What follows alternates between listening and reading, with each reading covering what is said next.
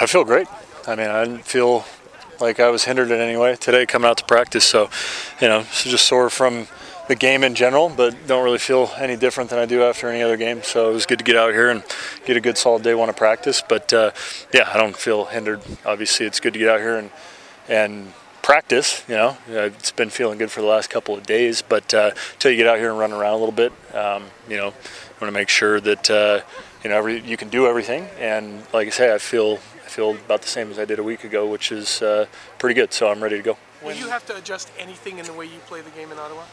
No, I mean, if I felt like I wasn't able to play, um, you know, at, at, full level, I wouldn't be giving my team a very good chance to win, and um, you know, I wouldn't be out here right now. So, uh, you know, our our staff is always of the belief that if you if you can't play.